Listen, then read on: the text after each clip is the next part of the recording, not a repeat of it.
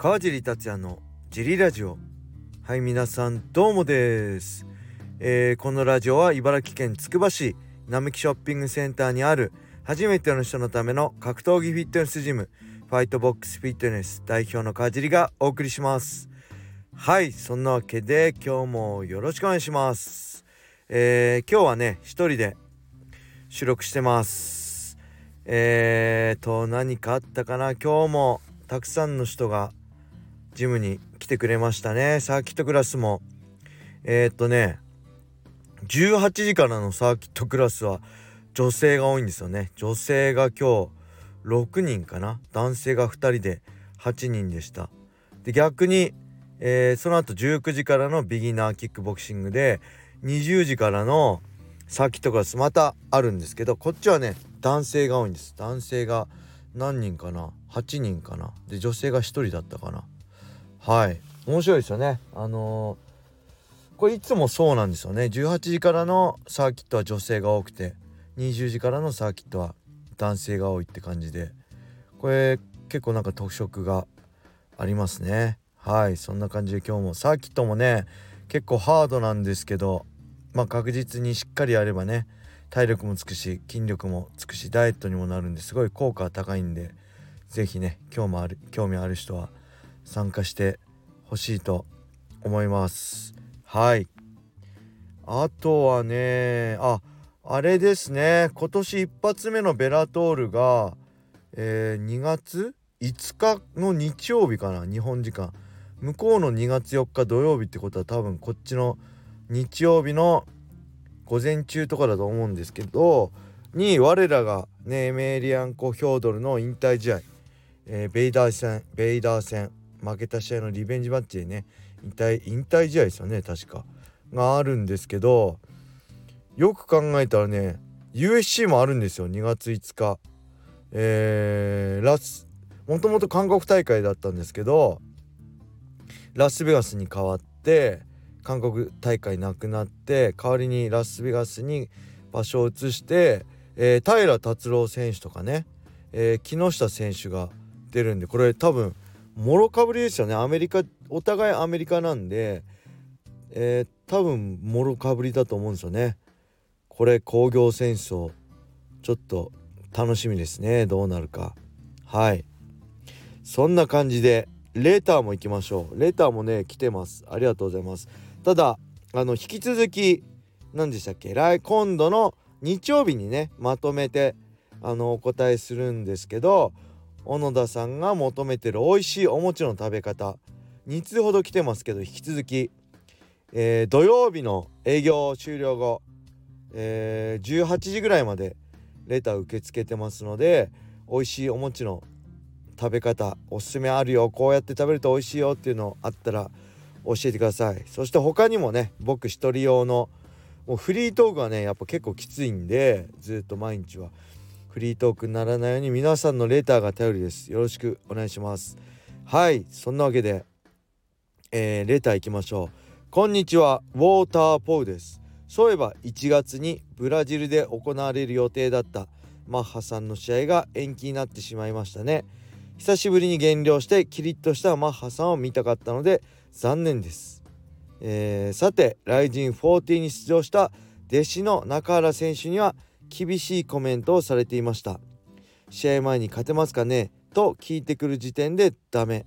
相手を飲み込むくらいのオーラみたいなものはないと。とコメントされてました。正確ではないかもしれませんがこのようなニュアンスでした。マッハさんの試合前のオーラは独特でしたね。懐かしい。また、ま、痩せたマッハさんが見たいですね。はいありがとうございます。そういえばそうでしたね。1月にブラジルで。確かボクシングマッチですよね。やる予定だったんですけど今ブラジルの何この政府が荒れてるんでしたっけ？なんかなんですつい最近もねあのツイッターで USC のね元チャンピオンのジョゼ・アルドボジョゼ・アルドね元フェザー級チャンピオンジョゼ・アルドが、えー、何ですかその前大統領を、えー、アメリカのジョゼ・アルドの家にかくまってるみたいな噂もありますよね。なんで結構こう国自体がこう荒れてるのでそういう工業自体じゃないのかもしれないしちょっと今の時期ブラジルに行くのは危険なのかもしれませんね。詳しいとか分かりませんけど。これなんだろう、長男さんも出る予定だったんでしたっけ？なんか長男さんもブラジルでなんとかでみたいなことちょろっと話してた SNS で話してたようなあのー、記憶がありますけどこれどうなんでしょうね延期でやるのかどうかただこのレジェンドファイターのね、えー、ボクシングマッチまあ YouTuber とのねボクシングマッチとかもありますけどあのー、流行ってますよね。でこれ気持ちはねすごい分かります。やっぱ年取るとそんな昔みたいにね2ブレン3ブレンできないしだけど MMA っていろいろやるしかないじゃないですか。打撃の練習組み技の練習そしてフィジカルトレーニングまあランニングとかウェイトトレーニングもいろんなことやるしかないんでなかなかねこう体が追いつかないんですよね。だけど打撃特にパンチだけだったらなんとかなるんじゃないかっていうねそれは僕も分かります気持ちはだから僕もレジェンドボクシングマッチ海外とかでね前も言ったけどあのベアナックファイトとかねそういうのやりたいって気持ちやっぱそういう MMA の練習やるのはねやっぱ年取るときついんですよね。全てやるしかないから、うん、だけどボクシングだけだったらなんとかなるっていうちょっとなめた考え。ねこれボクサーに行ったら本当なめんなって言われますけど本当その通りなんですけどそういう考えが MMA ファイターに若干あるっていうのはなんとなくね気持ちは分かります。はい。そして何でしたっけ？中原選手ね。そんなこと言ってたのはね知らないですけどまあ確かにまあアントニオ猪木はね戦う前から負けること考えるやつはいるかよバカ野郎ってねビンタしましたけどアナウンサーのこと。はい。それは確かにあるかもしれません。あの僕もね、えー、やっぱりこう何回も言ってるけど MMA ってねメンタルゲームなんですよ。メンタルをで上回んないとやっぱりどんなに技術があってももうやることが多いし選択肢が多いんで、えー、穴はできちゃうんですよね。もう本当に打撃だけだったらまたこれ打撃の人は怒られるかもしれないけど絶対超えられない実力差があったらそんな負けることはねなかなかないかもしれないですけどどんなに打撃の差があってもやっぱりそこでグラウンド持ち込んで一瞬にバック取って1本取られるとかねありえるんであのやることに全てねまんべんなく、まあ、USC のトップファイターとかはねまんべんなくレベル高いですけどあのー、結構ね大変なんでそういう意味ではメンタルが、ね、一番大事だと思うんですよ僕は。僕もね試合前ねいやこれ勝てるかないやって思う試合はもうぶっちゃけね全部負けてます。えー、なんだろう。えー、まああれですね。まずは、うん、ゴミ高則戦あれもねちょっと今ね今更だけど結構ねその前の試合のえー、ブスカペ戦で熱中症になっちゃってねそれが尾を引いてあんまりね一日練習追い込んで一日休んでみたいな。ペースでしかあんま練習できなかったんですよね。追い込みできなかった。体調悪くて。でいやこれいけるかなと。いやこれは厳しいなと思って。やっぱ厳しい。負けましたし。あとあれね。えー、震災の後の2011年のギルバート・メレンデス戦。これもねやっぱ震災でメンタルめちゃくちゃで。これは厳しいなって戦いになってやっぱり負けましたよね。はい。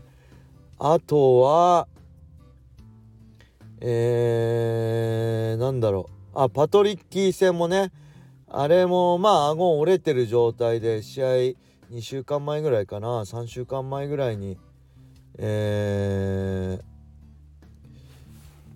首ムチ打ちになってあのー、毎日痛み止め飲んでやってたんでこれも厳しいな。万全でもなかなか厳しいのにこれも厳しいなって、えー、負けましたよね。で北岡悟戦もそう。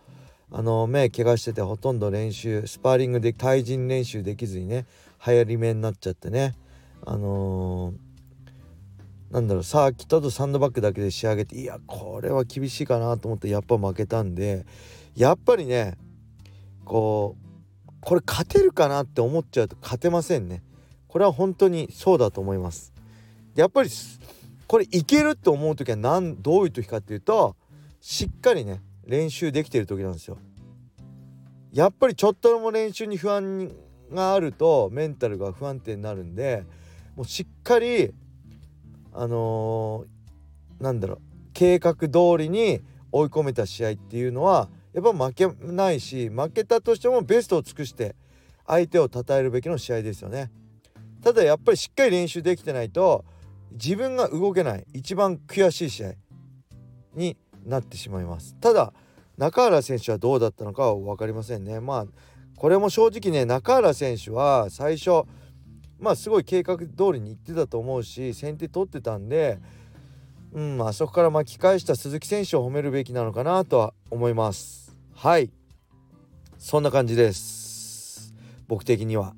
えー、それではああとレーターね何度も言いますけどお待ちしておりますよ。はいそれでは今日はこれで終わりにしたいと思います。皆様良い一日をまたね